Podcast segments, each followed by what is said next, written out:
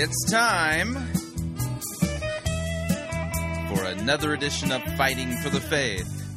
Wednesday, March 16th, 2016.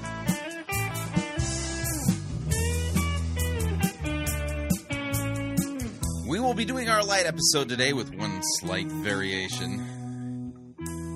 Be reading to start off with my uh, comments regarding the further developments regarding the sins of Tullian Tchividjian.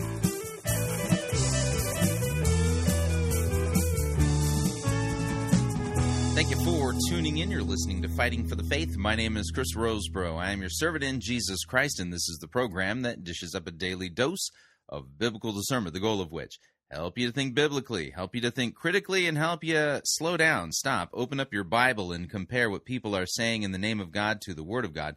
No shortage of crazy things being said out there. We actually take the time to you know, open up the Bible. You've heard of this book before, and compare what the most popular pastors, preachers, teachers, conference speakers, self proclaimed prophets, prophetesses, self appointed apostles, apostolettes, and those generally put forward by the evangelical industrial complex as those who we need to be listening to, whose books we need to be buying, whose uh, curriculum we need to be studying instead of the Word of God to see if what they're saying actually squares with what God's Word said, or if they're actually generally teaching for shameful gain the things that they ought not to teach. It's oftentimes the second one. Just want to let you know that.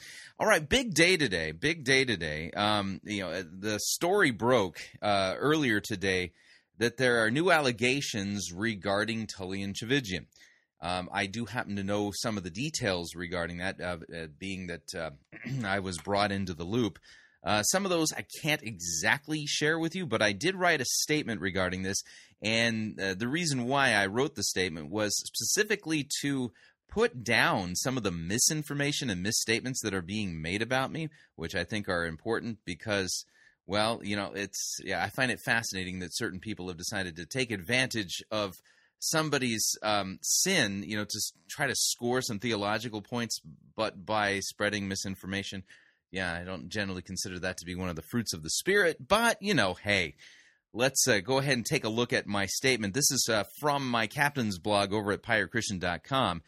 Uh, it, this morning, the disheartening news broke that Tullian, uh, that's Tullian Tchividjian, had lost his job at Willow Creek Presbyterian, and that the majority of the board of the Liberate Network have resigned amid new allegations of wrongdoing another involving another inappropriate relationship prior to the affair, which led to his resignation at Coral Ridge. Now, this is truly a tragic turn of events, and my prayers rise to God our Father on behalf of all who are involved.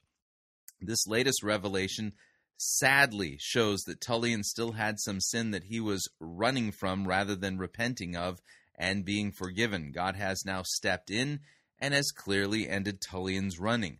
I pray that despite how painful this is, that it will result in Tullian's repentance, forgiveness, and him bearing uh, true fruit in keeping with repentance. My heart also breaks also for Pastor Kevin Labby who or Labby, who had been utterly, who has to be utterly heartbroken by this newest uh, revelations and the decisions that he's been forced to make in light of this new information.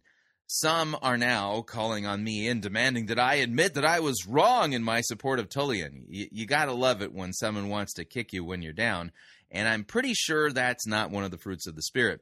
Uh, when I questioned these people and asked them to be specific about what I was supporting Tullian for, it is clear that they've either been misinformed or have misunderstood the principle on which I've taken a stand regarding Tullian. So let me make this clear by giving three examples of my defenses of Tullian. Number one, my public defense of Tullian after his removal from Coral Ridge Presbyterian began when he accepted the position on the staff at Willow Creek Presbyterian. Many were condemning Tullian and Willow Creek and accusing them of bringing Tullian into a ministry position, but these allegations were false. Tullian was not brought to Willow Creek to preach or to teach or to minister. He was brought on staff in a back office support role. There was a kerfuffle caused by my challenging the claims of those who were saying that Tullian was now doing ministry work. However, those making the claims that had been brought that he'd been brought on staff at Willow Creek to do ministry, they were wrong. Two, I was accused of being inconsistent with how I treat my friend Tullian as opposed to how I, I critique Mark Driscoll. Comparing Driscoll to Tullian is like comparing grapefruits and bananas. Here's why. Driscoll fled from church discipline and claimed he heard God's voice telling him that the discipline plan put in place by the board at Mars Hill was a trap, and now he is restoring himself to ministry. B. Tullian resigned and submitted to church discipline after his sin was brought to light and has since been under the watchful care of a PCA pastor and elders. The fact that Tullian is now being further disciplined by his pastor is undeniable proof that there is no comparison between Tullian and Driscoll and that I wasn't being inconsistent by not treating them the same. So yeah, yeah, keep that in mind. I mean, what which, um, church discipline did Driscoll submit to? By the way, yeah, Tullian has not only submitted to church discipline, he's been disciplined again. So number three, I recently challenged yet another blogger's claim that Tullian had been restored to ministry despite the fact that nothing could be further from the truth.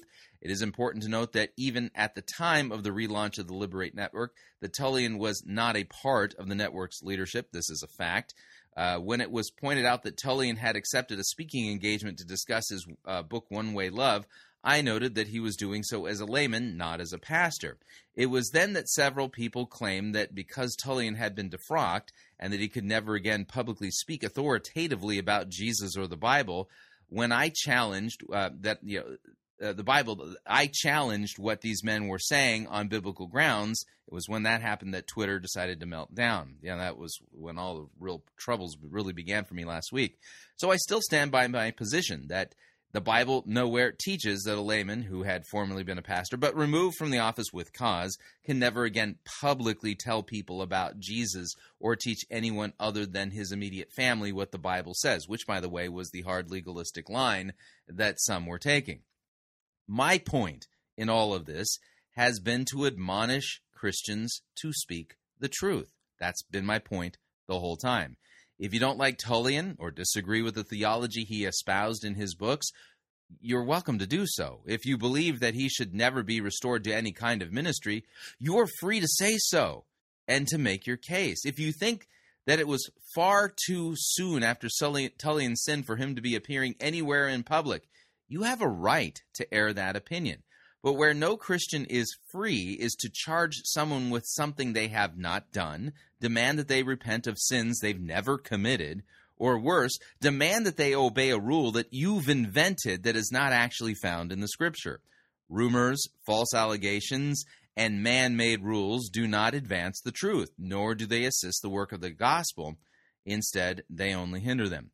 Tullian's actual sins are the thing that he must daily repent of and be forgiven for the crushing weight of the guilt of his actual sins is not made lighter by adding on to them sins that he's not committed. His load will only be made lighter through the forgiveness of his sins won by him by Jesus Christ, who died in Tullian's place on the cross. Although I am deeply saddened by these latest revelations, I'm also thankful that God has intervened and ended Tullian's running from these other sins. Repentance can sometimes be a process. The difficulty of learning how to speak the truth about yourself in light of God's holy law can at times be daunting. But what Tullian was either fearful or unwilling for so long to confess to his pastor and his closest friends has now been brought into the light where it can be repented of and forgiven. Let us pray that he who began a good work in Tullian will bring it to completion. So that's my statement regarding Tullian and the uh, latest developments. And I, I, really do mean this. Keep him, keep the church, keep everybody who's you know in, impacted by this in your prayers. And by the way, Tullian did issue a, uh, a formal statement that was published at Christianity Today. And um, let me um, let me read to you what uh, Tullian wrote. It's kind of they kind of wove it into the story here. Um, uh, repentance is progressive and is often painful.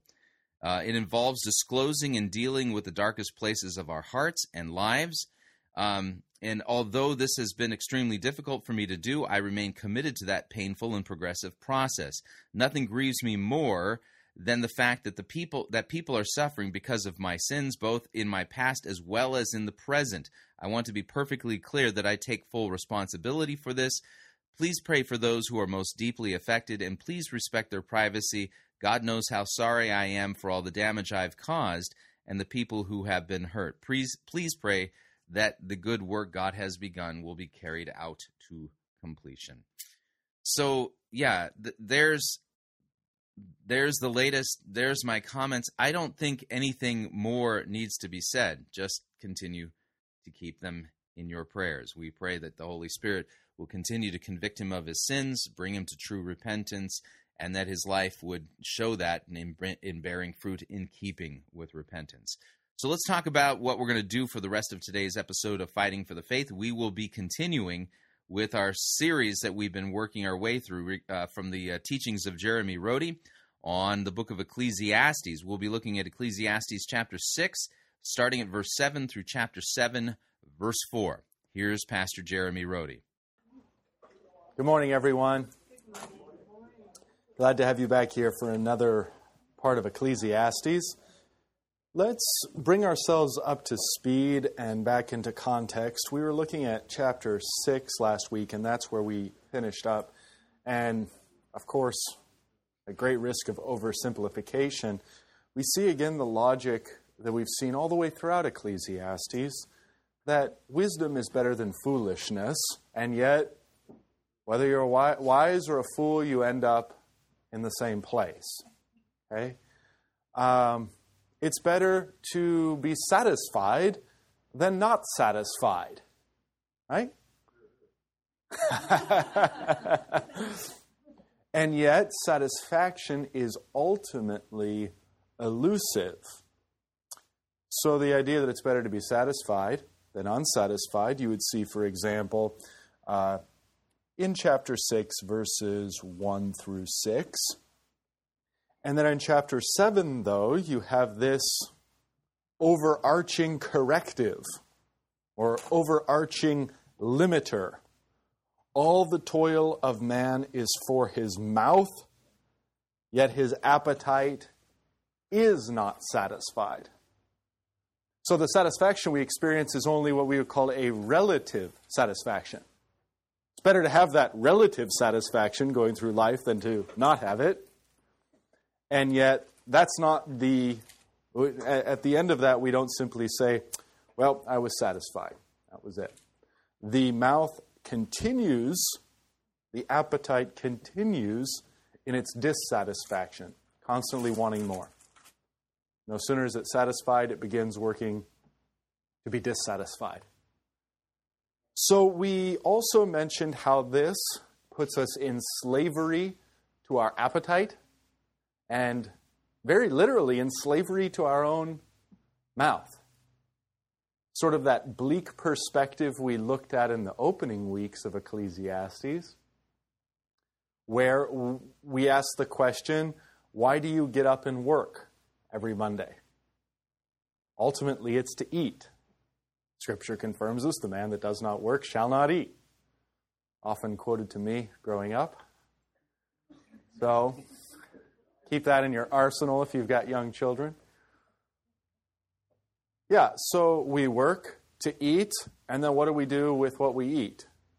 It's energy to work. Yeah.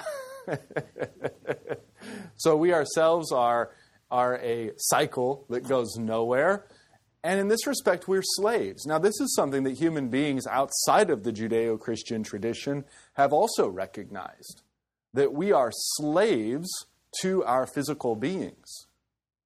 You are a slave to the demands of your lungs. Don't believe me? Do that for a few minutes. Watch your lungs rage against you and end up winning, or else you're going to pass out and then they're going to end up winning. We're slaves to our lungs, we're slaves to our mouths, we're slaves to whether or not our heart is going to take its next beat, right? We're slaves to these physical bodies. Now, the answer to this from the Western perspective, from the ancient Greek perspective, is that therefore the body, because it enslaves us, must be inferior, in fact, in some cases, must even be considered evil, binding, limiting.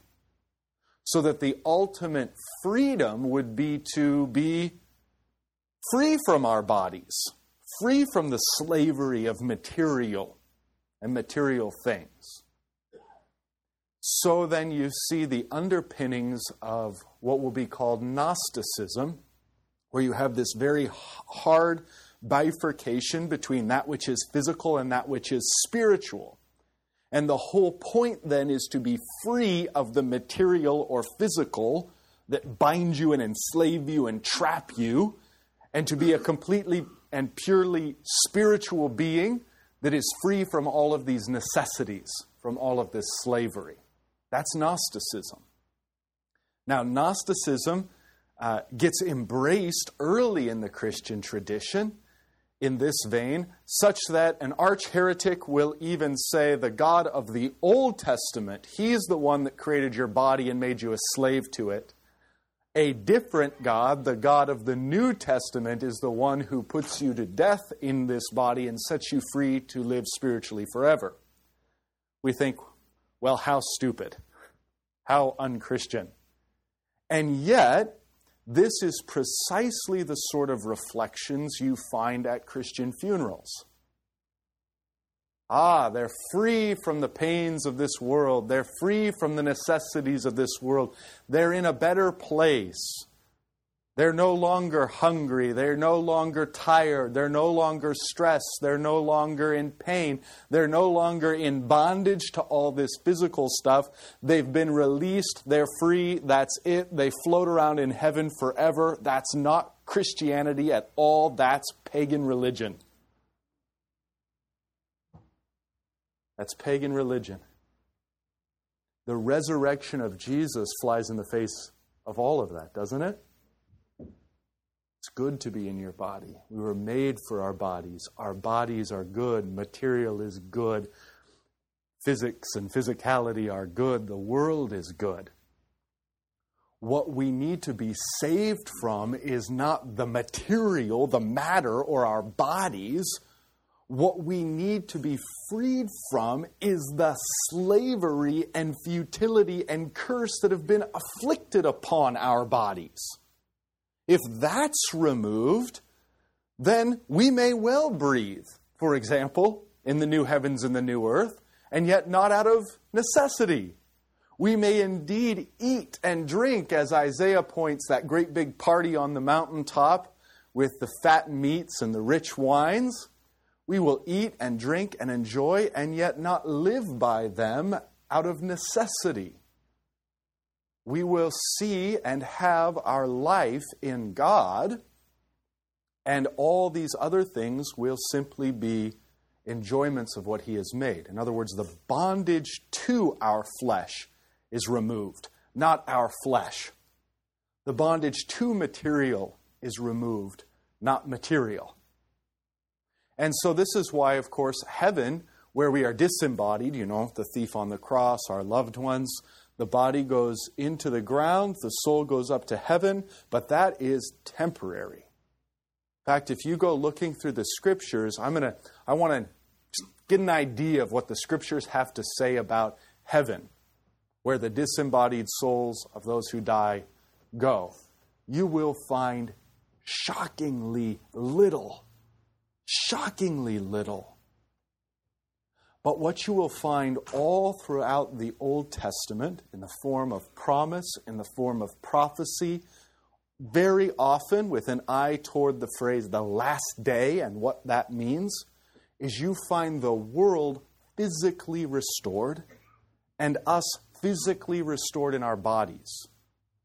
To get your mind in the right place, you're thinking, I'm going to spend eternity not disembodied in heaven floating around. I'm going to spend eternity in Eden. In Eden. Now that gets your mind in the right place, and there's even better news than that because while Eden was good, what we will inherit is Eden made perfect. The new heavens and the new earth. Now, when you go to the scriptures and you look for the concrete reality of the world healed, the material healed, people healed in body and soul, well, then you find it all through the Old Testament, all through the New. And in fact, I think in, our, in one of our readings today, you hear that, I think it's the Peter, the second Peter reading, you hear the new heavens and the new earth promised. That's the end goal.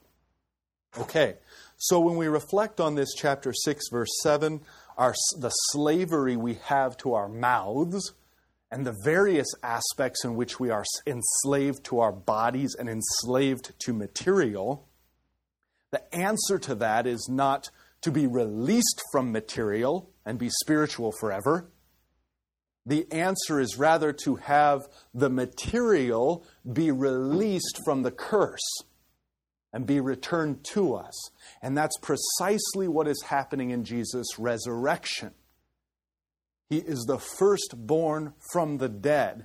He rises, and you even see this already in that his while he rises in his body, literally physically his body, born of Mary, that body, even so his body is not bound in the way that it was before. For example, he will pass through the locked doors of the upper room.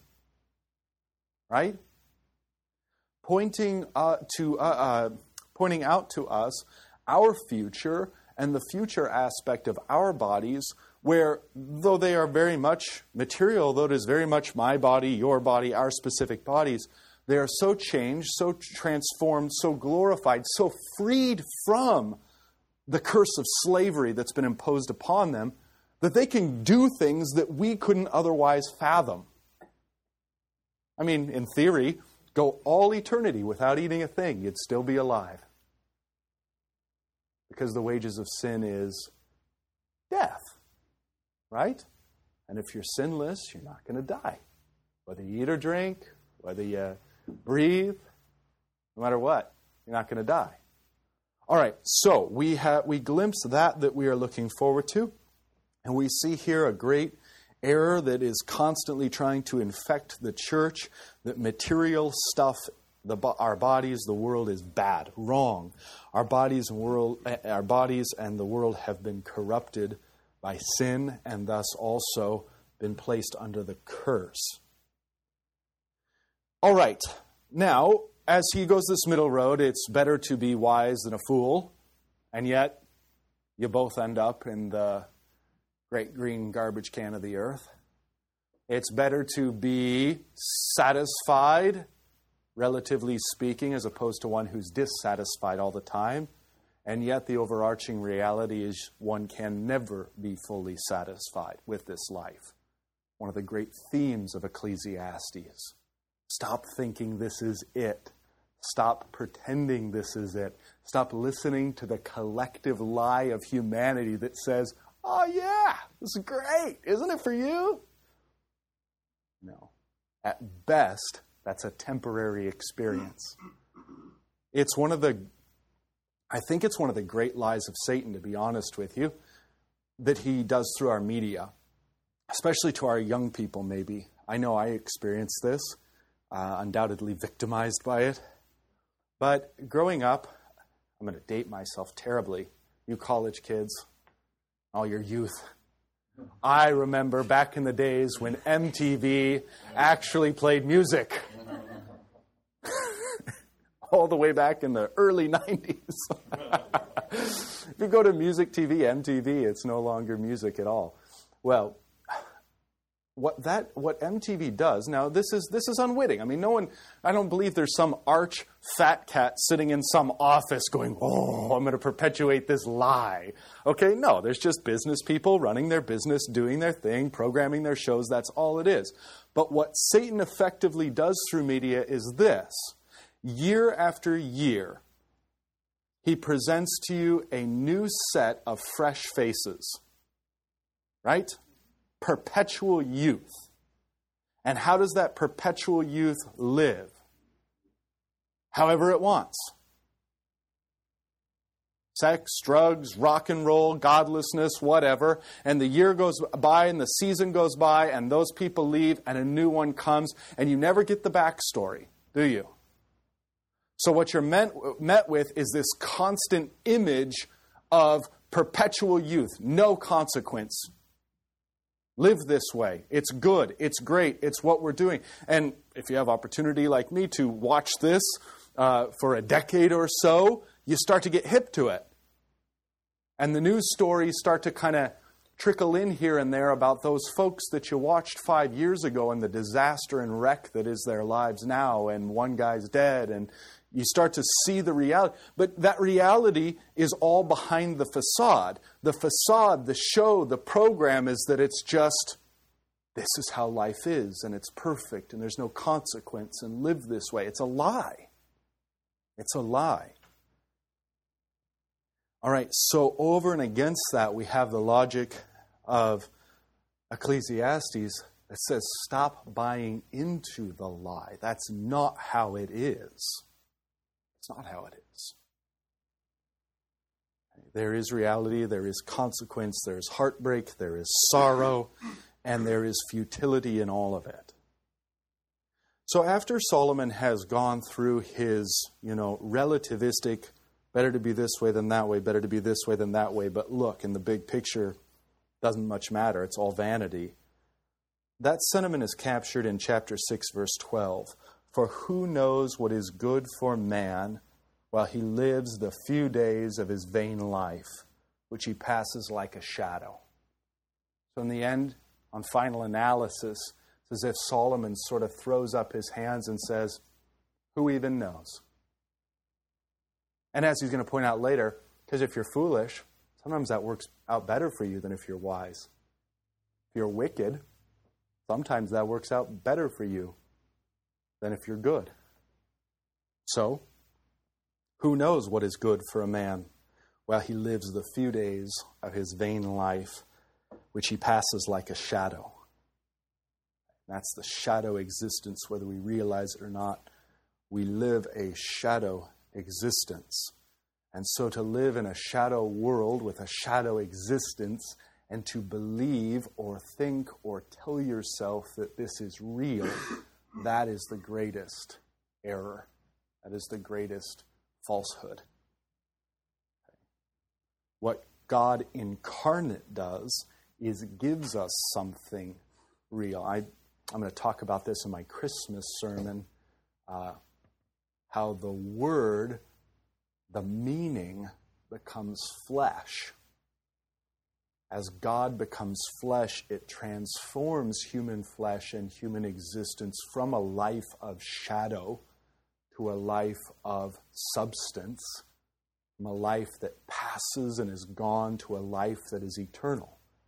All right, so those are some of the themes and ways that Christ answers uh, Ecclesiastes. Again, not in the way of like, okay, that's it. The answer to all these tensions is Jesus. Got it? Problem solved. But rather in the way that the tensions of Ecclesiastes constantly, constantly present themselves to our minds, and we constantly return to Christ and give answer. Living in that tension would be the fullness of biblical wisdom. All right, we're about to move on then into the new material of chapter 7. Before I do, is there are there any questions or comments? Anyone want to say anything?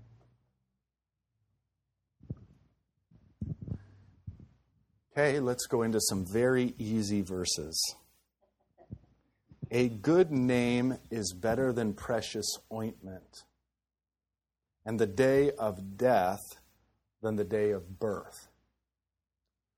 Both of these are probably, in their original context, surprising statements. Certainly, the latter is much more surprising than the former. It is surprising to consider, I mean, unless you've done it before, that it's better to have a good name and a good reputation than it is, you know, precious ointment. Precious ointment could be exceedingly expensive. He's not talking about a, a bottle of, uh, you know, Axe body spray here. Uh, it's it's a, it could be exceedingly expensive, you know, like the equivalent of a car or a house or something like that. Uh, this this item of extreme great monetary value, it's better to have a good name than that.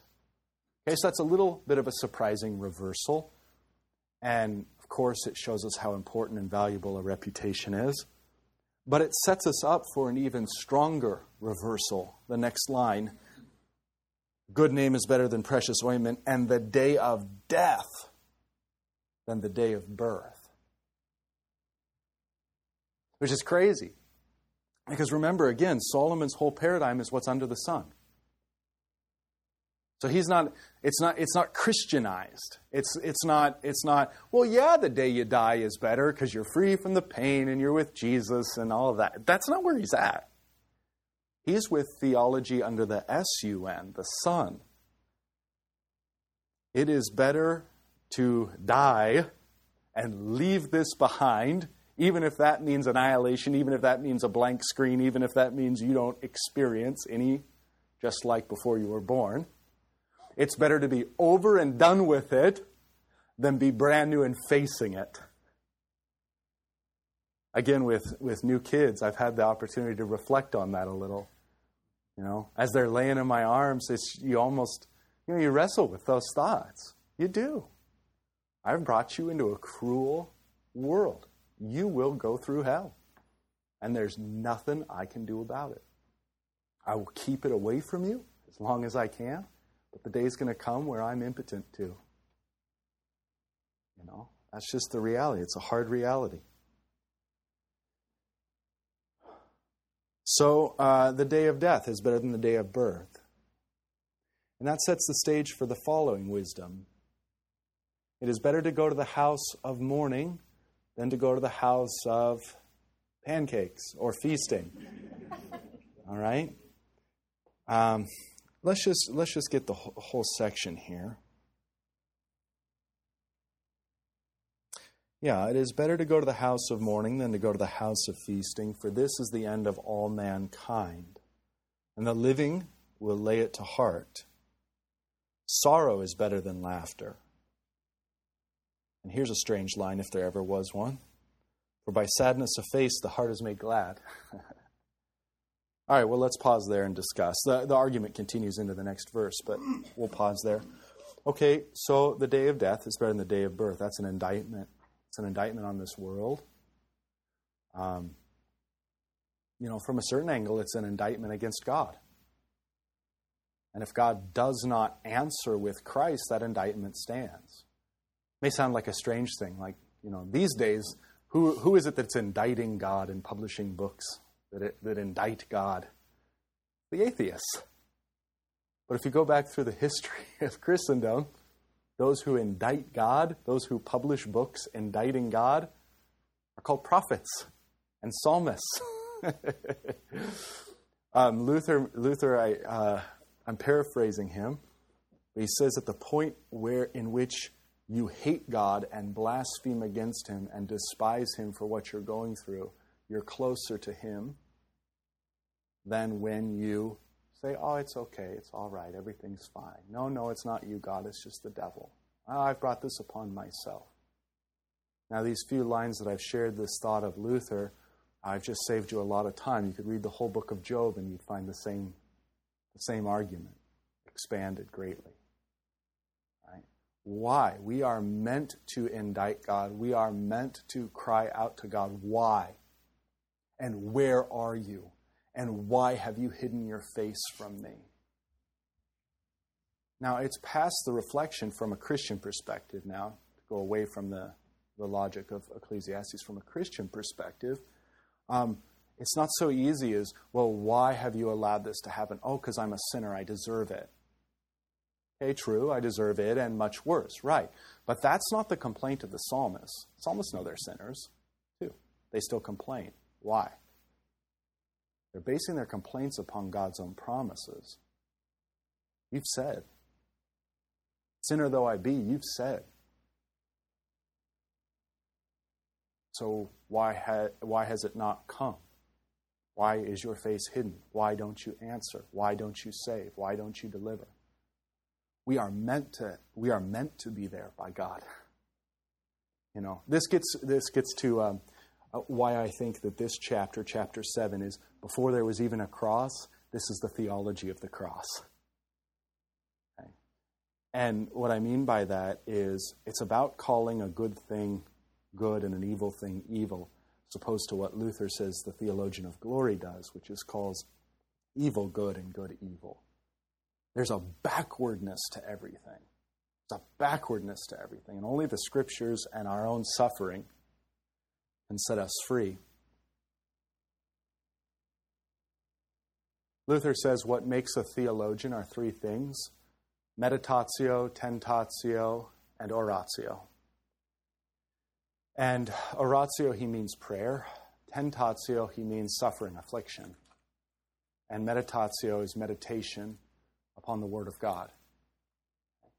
So these three things meditation upon the Word of God, actually suffering and bring, being brought to the point of crisis you see this in Job, where he's listening to all his advisors, and then suddenly he screams out, and what he says is the truth, and he indicts God, and he's like, I didn't even know what I was saying, but I said it, and there it is, and it's true. That's tentatio, and then oratio is the prayer. Where are you, God? Wrestling with God, praying those psalms that honestly Christianity today would find impious to pray. And I think it's half the reason why much of the church has gotten rid of the Psalms, or at least certain Psalms, because they don't fit our theology anymore because our theology isn't biblical. Now, what all of this is meant to do is God wants to bring us into crisis, wants us screaming why and screaming no and yelling at Him uh, because he will not and does not give us answer in that way. This is what Luther will also call the hidden God, the fancy Latin phrase Deus absconditus. Okay? That God hides himself and clothes himself in such a way that he is incomprehensible to us apart from one thing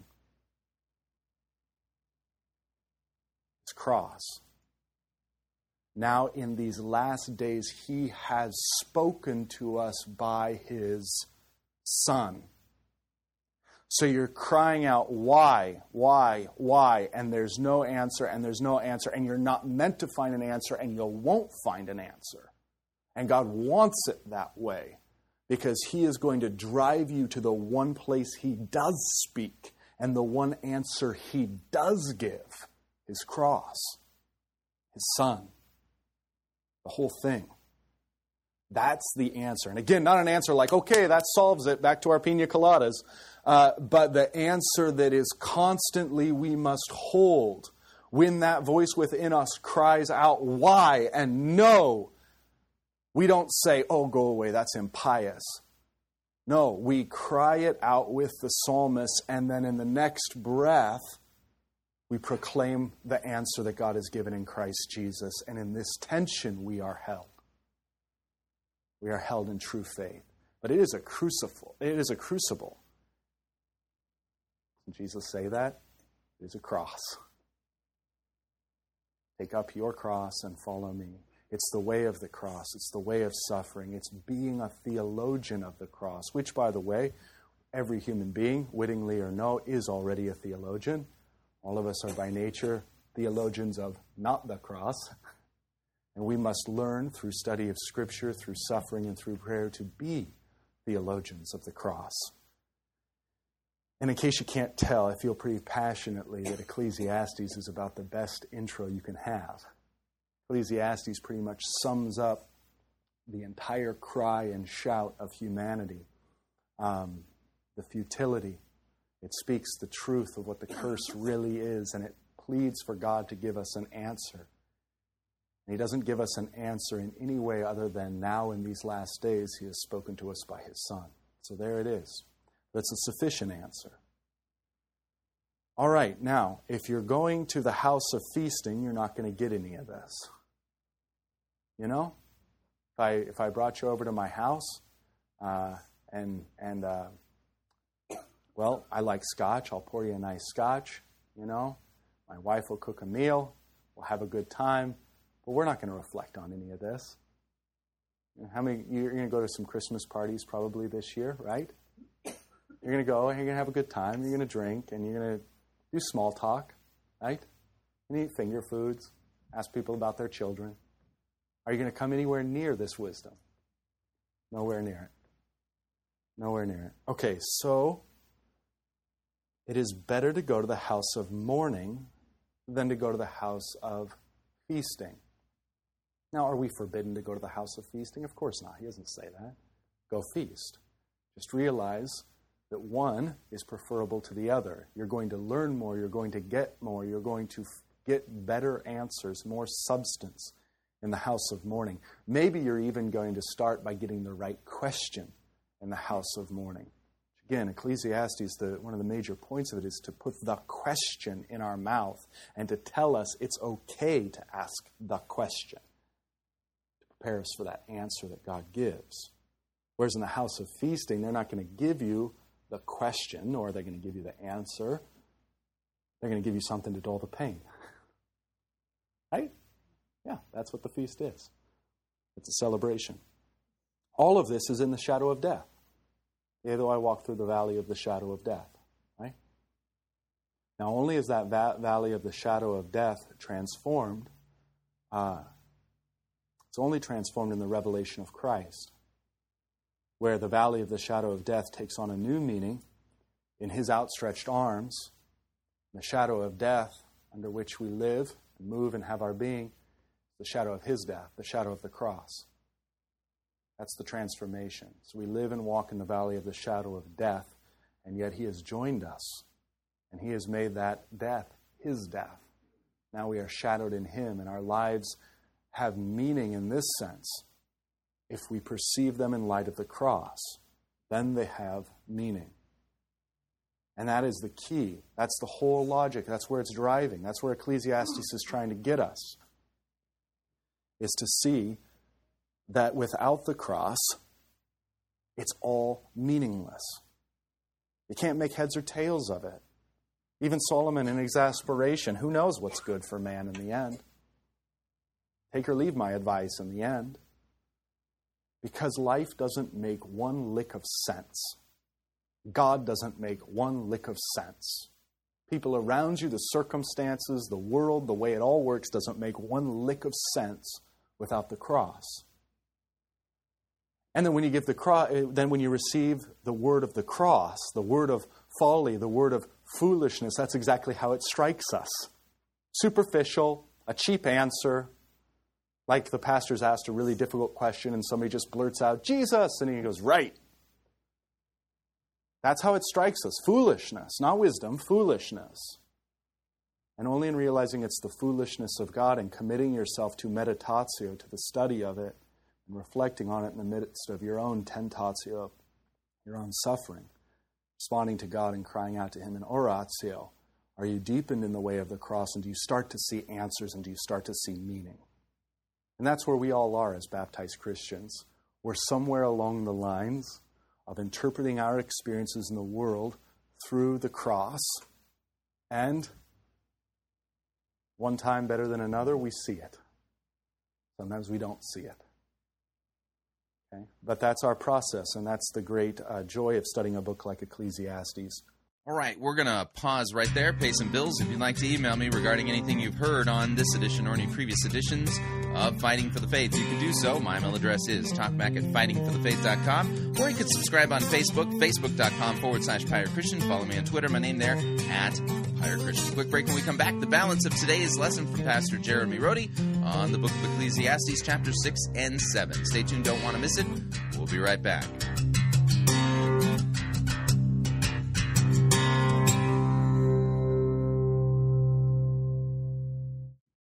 Sissy-oprified religiosity won't save you. You're listening to Fighting for the Faith. You're listening to Pirate Christian Radio. We'll be taking your false doctrine now.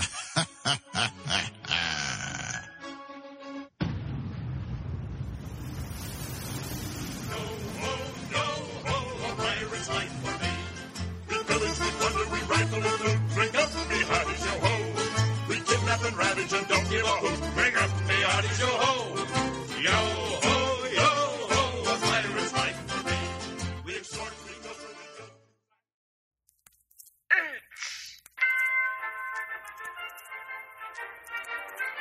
Max Holiday's Birdcage Theater presents Church Day Select.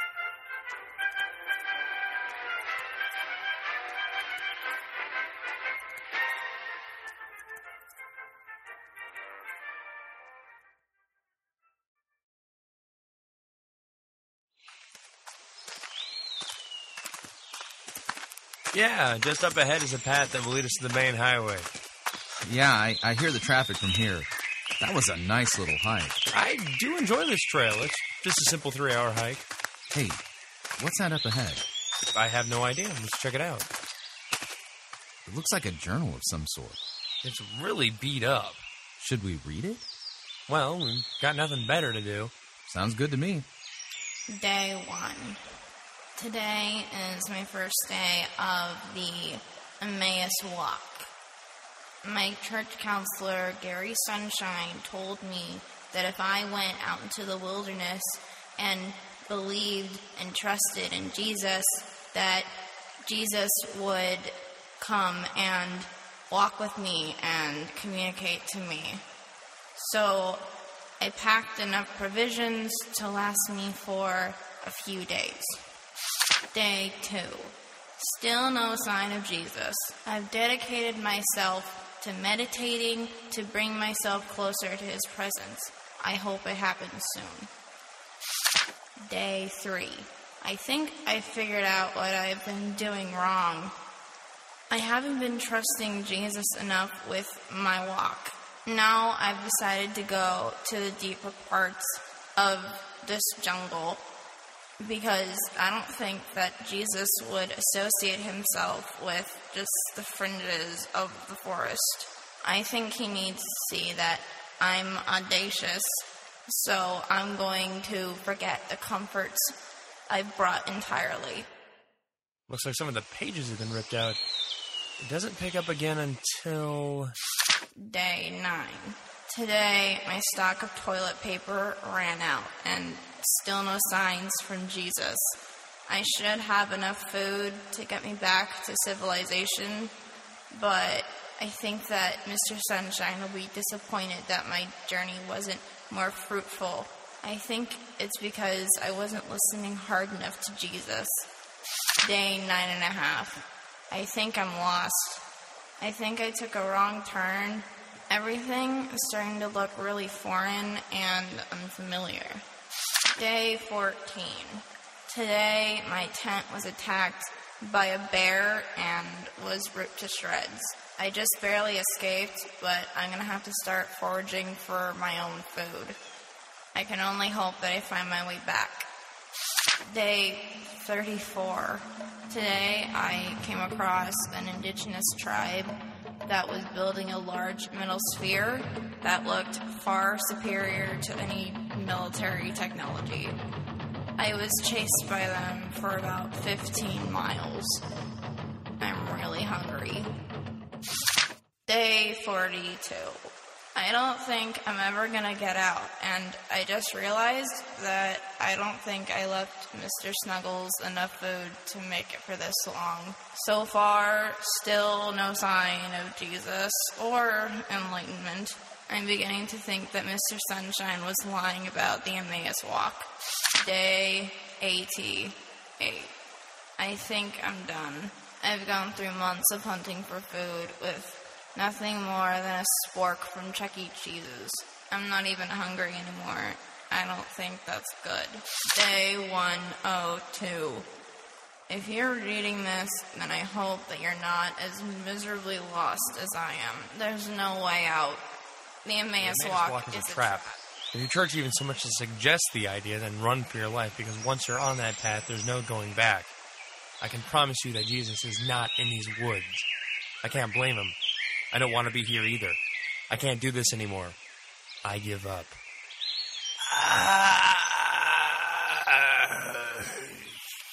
She must have died while writing it. She wouldn't have written. Uh, uh, she would have just said it and then died. well, on any account, we'll never do an Emmaus walk. Yeah, I hear you there. Wait, have you ever heard of any of the mega pastors doing an Emmaus walk themselves? You know what? I haven't. Maybe the world would be better off if they did.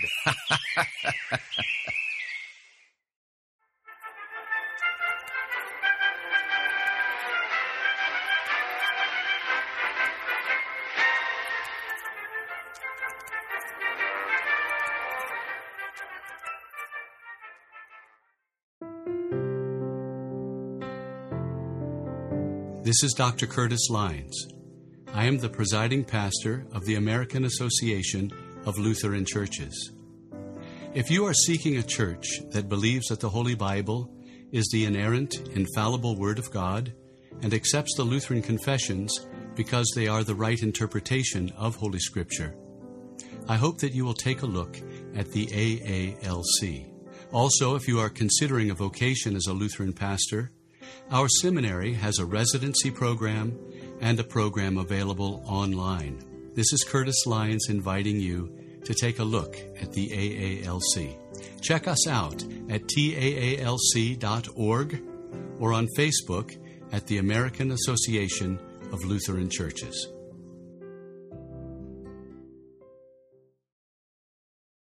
Hi, Chris Rosebrough here to talk about our longtime featured advertiser, Cheapo Air. Doesn't matter if you're traveling for business reasons or for pleasure. Doesn't matter if you're traveling within the United States or abroad. Cheapo Air is the place for you to save literally hundreds of dollars on your airfare, hotel rooms, and rental cars. Visit our website, fightingforthefaith.com. On the side of our website, you'll see our ad banners. Look at the ad banner for Cheapo Air and look on it. There's a promo code. Write the promo code down. Click on the ad banner and then book your travel at the Cheapo Air website, and you'll have the opportunity to enter that promo code for additional savings. Again, fightingforthefaith.com. Write down the promo code, click on the ad banner, and save money on your airfare, hotel rooms, and rental cars today.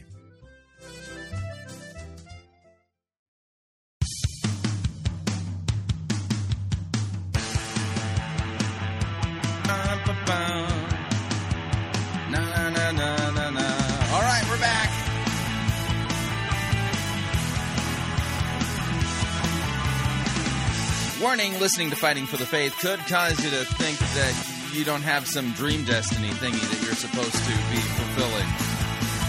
And that would be a good thing. Just a reminder Fighting for the Faith is listener supported radio. That means we depend upon you, your generous gifts, financial contributions in order to continue to bring Fighting for the Faith to into the world. And you can partner with us by visiting our website, fightingforthefaith.com. When you get there, you'll see our two friendly yellow buttons. One says donate, the other says uh, join our crew. When you join our crew, you are picking the amount that you would like to support us with every month. That's right. We have four different ranks in our crew, and uh, the lowest rank is Powder Monkey. That's right, Powder Monkey, which is a $9.95 a month commitment.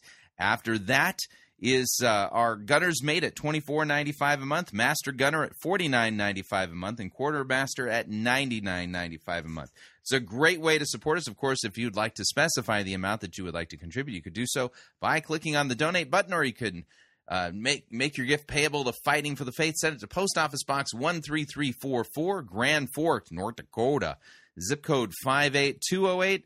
Let me thank you for your support. We truly cannot do what we are doing here without it. All right, here's the balance of today's lesson on the book of Ecclesiastes. Here again is Pastor Jeremy Rhode.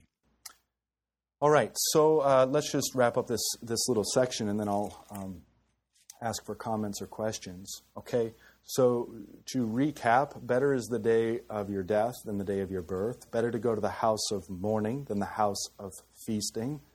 For this, namely death, is the end of all mankind.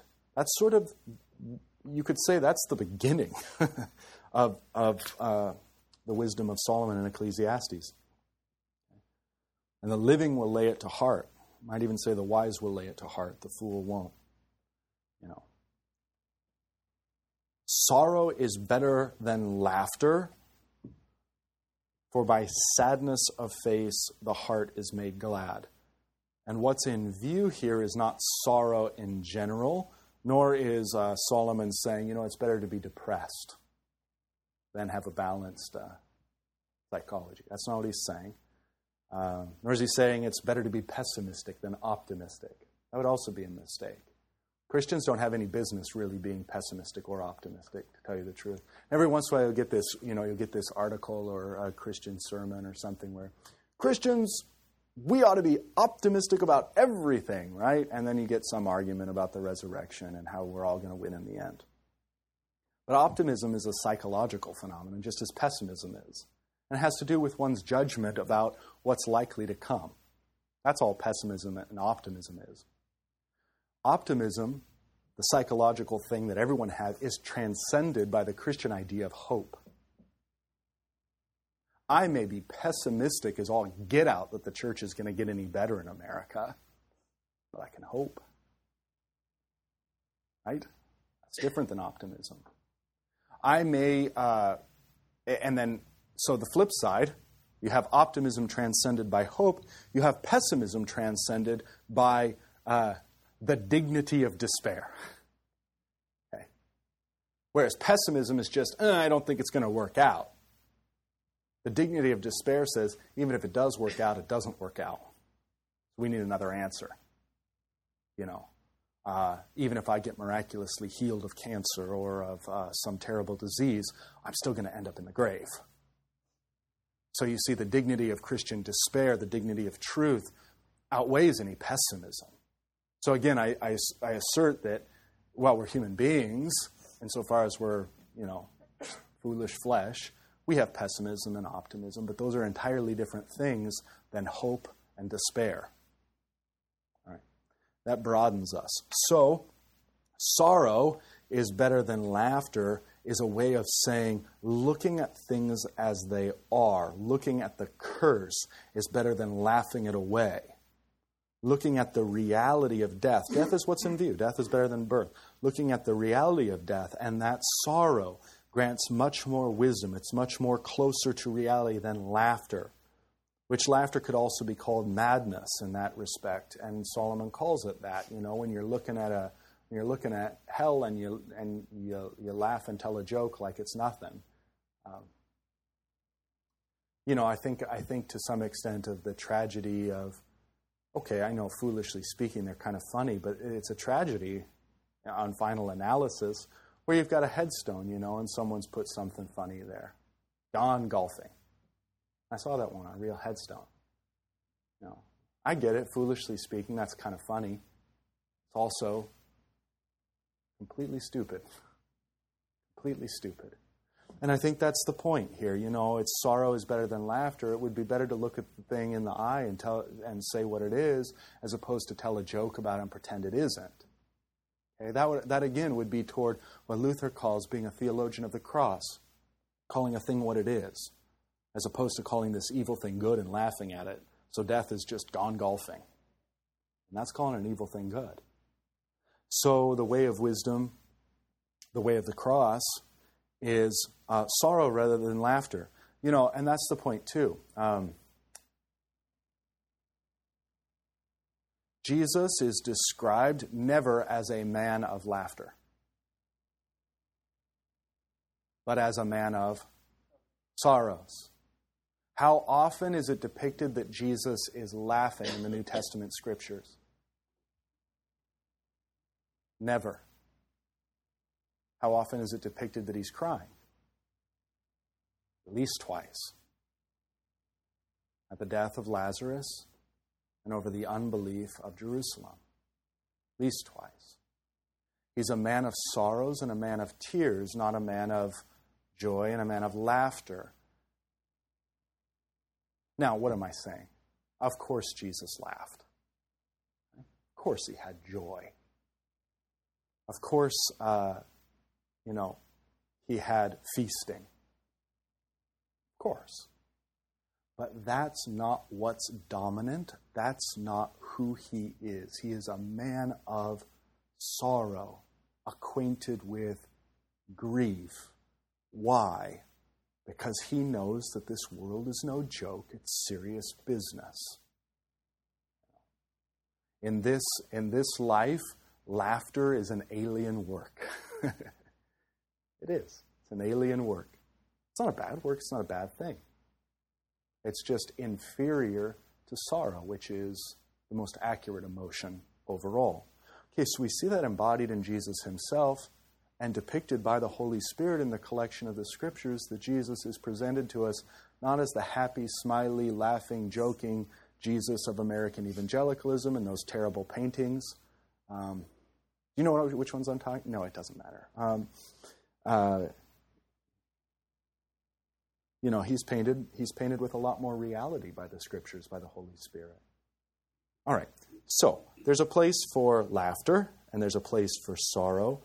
But in the way of wisdom, in the way of the cross, sorrow is preferable to laughter. There's more honesty in it. There's more to be, uh, in terms of uh, uh, wisdom, there's more to be gained in the sorrow. Okay, and so by sadness of face, the heart is made glad, which seems strangely paradoxical, but that's exactly the point I've already been fleshing out, is the sadness of face is the accuracy. But you're looking at the thing, what it is, and you're calling it what it is, and your face is sad, but your heart is made glad because at least you know it. You know, whereas what? Aside from, I mean, the opposite of this would be your heart is sad, but your face is laughing right? Which would be preferable? A broken heart that's laughing and putting on a good show? Right? Or a face that is depicting and accurately seeing things for what they are and mourning and weeping, and a heart that is saying, Yes, that's true. That's preferable to the other. All right, and again, in light of the cross, uh, that's specifically true. You know, sadness of fa- uh, by sadness of face, the heart is made glad. Um, those two things are combined entirely in the person of Jesus, and, and especially most acutely in his cross. You know, there is, there is suffering and there is sadness there, but there is also gladness in the deeper sense. Not the gladness of a superficial smile, but the gladness of a heart who has embraced the fullness of human misery in order to take it away the gladness of a heart who is laying himself down for the lives of his sheep, the gladness and security of a heart who, in the face of all hell and even the abandonment of God, can cry out to God. Okay, one last thought. That's chapter, or oh, that's verse four. The heart of the wise is in the house of mourning. So this ties together some of what I've been saying but the heart of fools is in the house of mirth.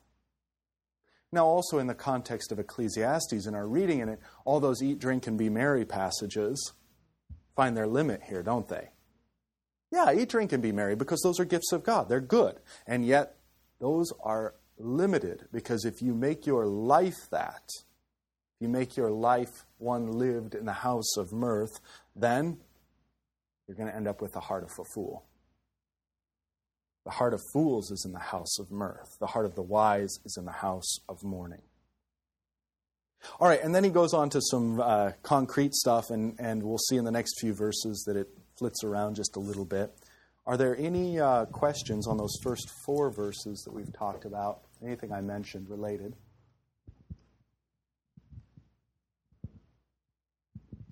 Two things. Um, whenever I see the sign, eat, drink, and be merry for Christmas celebrations, I think, yeah, but it ends for tomorrow we die. Yeah. But now I understand that that's true. Be happy because we're going to die. Yeah, There's a right. double double entendre there. Right, once we've received the cross. Yeah. I mean, so you look at this thing called death, and it's objective and it's just there, and it's a fact, right? I mean, the event of death itself for you or for anyone else is a fact. It's not religious, it's not philosophical, it's not an idea, it's a fact. Just what it is. Now, without the cross, that fact is nothing but curse. There is no good to it. With the cross, that fact is transformed. And that's what I meant, and I'm glad I'm so glad you brought this up because that's that, that's what I meant when I said the the cross then becomes our interpretive key to the events of life. Right? Um, that's the problem of theodicy, of the defense of God, is it gets rid of the cross and it says, "Oh, death's okay. You know, maybe uh, the death of that is going to going to teach the living something." That's just stupid, insensitive. And if someone said that to me at the death of my son, I'd probably punch him in the face. And I'm not really a physically aggressive person. But that's the that's the atrocity of the theology of glory, right? Rather, through the cross, we don't have to defend God or go on these, oh, there's some hidden meaning, no doubt, you know, God is good type of stuff. And we can say, no, I know that God has an answer for this too. Mm. That God has not despised me or despised the dead one, but has joined him in his misery, joined him in his death in order to pull him up out of death, in order to pull him up out of the grave, literally. Yeah, so the, the cross itself then becomes our reinterpretation of all that we see and experience. And that, that too is where I've said, you know, the Christian walks in two worlds. We walk in two worlds at the same time. I mean, the facts are what bind those two worlds together. Okay? But in one sphere, death has no answer, and in another sphere, death is embraced in the cross. All right. Did I sort of speak to your point? or- Yes, yes. and Thank you for crystallizing it more. The other thing, prompted by your sermon last week and by what you said today, I can connect a man of sorrows and acquainted with grief with the hope that Revelation says he will, and I, this struck me, he will wipe away all tears Absolutely. from our eyes. Absolutely right. And that's, that's uh, a very concrete way of saying sadness of faith, uh, by sadness of face, the heart is made glad. You know, it's the whole sad ordeal of the cross, right? That is going to result in the wiping away of every tear and the most profoundest joy and gladness of our hearts. Yeah. Those two together. Okay, I see other hands. Bob. Yeah, can we go back to our conflict and battle with God that we were talking about 20 minutes ago? Um, you know, I always. Sorry, Bob. Am I too You wordy? did- yeah. uh, you, can we? Uh, you know, I like to look at some of these things in the light of the Ten Commandments, especially this in the light of the commandment to love God. Yeah. Because the other side of all the commandments, and especially the other side of that commandment, is where we're at, where I think I'm at, is I have a trouble. I have trouble loving God. I'm mostly at conflict and mostly at ba- battle. And could you comment on what you were talking about in light of the of the commandment to love God? Yet we're not able to do that. Sure. Yeah, I think you're alone in that, Bob.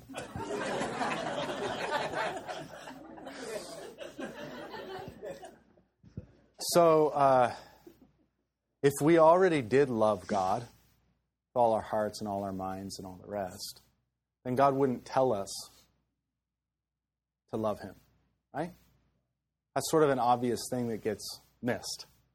You know, if my wife is already making me a sandwich, I don't say, Woman, make me a sandwich. Right? So the very fact that he command well, I don't say that anyway. Confess here, Pastor. Oh dear. So so God doesn't tell us to do things we're already doing. That's the first and most obvious part about the law that we all miss and mess up. But uh, more to your point, Bob, and more to the context, it is impossible to love God apart from the cross. It's impossible to love God apart from the cross. And in the Old Testament way of loving God, it's loving God according to his promises, the promise of the Messiah and the deliverance he's done that, that foreshadow the messianic events. You know, but even if he saves you from the Egyptians, he hasn't yet saved you from Satan. You know, he saved you from slavery to making bricks, but he hasn't yet saved you from your sin. So there's a great deal of foreshadowing, but the whole point is you cannot love God apart from Christ and all that that entails and means. You cannot. In fact, if you try to, or if you say you do, you're dishonest and you're further away from the kingdom than someone who says, I hate God. Because when you hate God, you're in the right place. That's what's so stunning and shocking about Luther. When you hate God, you're in the right place. Because now you're ready for the cross. If you're still holding on to God and He's a good guy in the sky and I'm a good guy down here, and then what's unnecessary? The cross. And insofar as the cross is unnecessary, you are insofar distant from God. But only in the hatred of God and in the crying out to God, in the not loving God, does He give you an answer and then you learn to love. You know, and in Christ is our love. Um, not that we loved Him, but that He loved us, right? Um, and if we love God, we know that it is because He has first loved us. That's the whole point. And how does he love us? In this, the love of God is shown that he sent his only begotten Son. So the love of God is Christ, period. In Old Testament and in New, for all time and space, it is Christ and all that comes with him. But that's his love. And if you take any of that away, then nobody loves God. In fact, it's just all self deceit. And the most honest step you can get is to say, I hate a God like that, which is where Luther got. He got to where he hated God. Then came the gospel. And Ecclesiastes, if you've been paying attention to how it portrays God, I ain't loving this God very much. God, who you go into his house. And, and Solomon's wisdom is this take heed, be careful, watch your step. That's not a God you love. Not, that's not a father, is it? no, the God of Ecclesiastes, the more you look at him, the less you're going to like him. You know, we pointed out how he's fickle. Those who please him, he blesses. Those who don't aren't blessed. Um, the God of Ecclesiastes is a God without a cross. And what he's doing is hacking down that idolatry that we all have as fallen human beings. That, no, I actually love God. Me and the, me and the great creator are, are okay. Me and the good guy in the sky, he'll let me in because I'm a good guy down here. Okay, I talked that to death. That'll teach you to ask a question. Um, this took Solomon. When did he write this book? Was he was he near death? Was he? The thought is that this is toward the end of his life. Okay. Yeah. Because I don't know. I've been thinking a lot about wisdom and what it is, and and Solomon and Ecclesiastes, and can a young person even read this book? Because Solomon had to go through all of these experiences before he could come up with you know, and be bashed and battered and driven back to the cross. And like you say, a good parent doesn't want to see their child get bashed and battered and, you know. So how do we, you know, the cross is our, I'm using your quote here, our mm-hmm. cross is our interpretive key to the events of our life.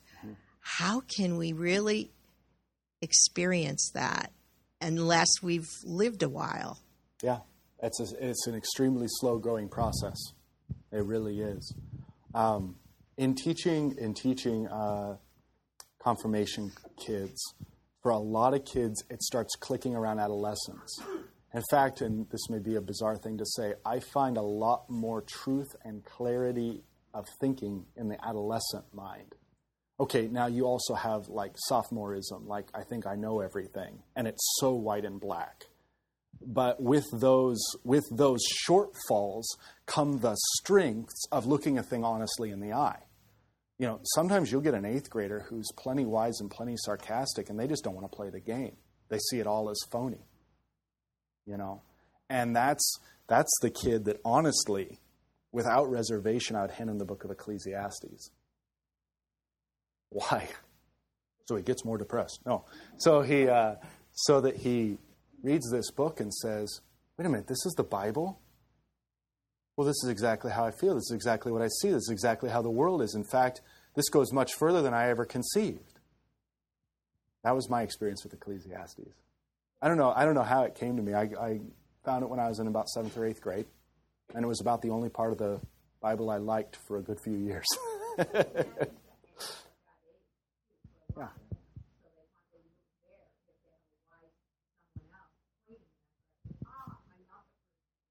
Exactly. Exactly right. Yeah. Okay, uh, we're out of time. Let's pick up uh, next week. And um, again, we see then the love of God in the cross shining forth as our interpretive tool. And in that, in that love, then we have courage to live, courage to see things in a different way. The Lord be with you. So, what'd you think? Love to get your feedback. If you'd like to email me regarding anything you've heard on this edition or any edition of Fighting for the Faith, you can do so. My email address is talkback at fightingforthefaith.com or you can subscribe on Facebook, facebook.com forward slash Pirate Christian. Follow me on Twitter. My name there at Pirate Christian. Till tomorrow, may God richly bless you. Grace and mercy won by Jesus Christ, vicarious death on the cross for all of your sins. Amen.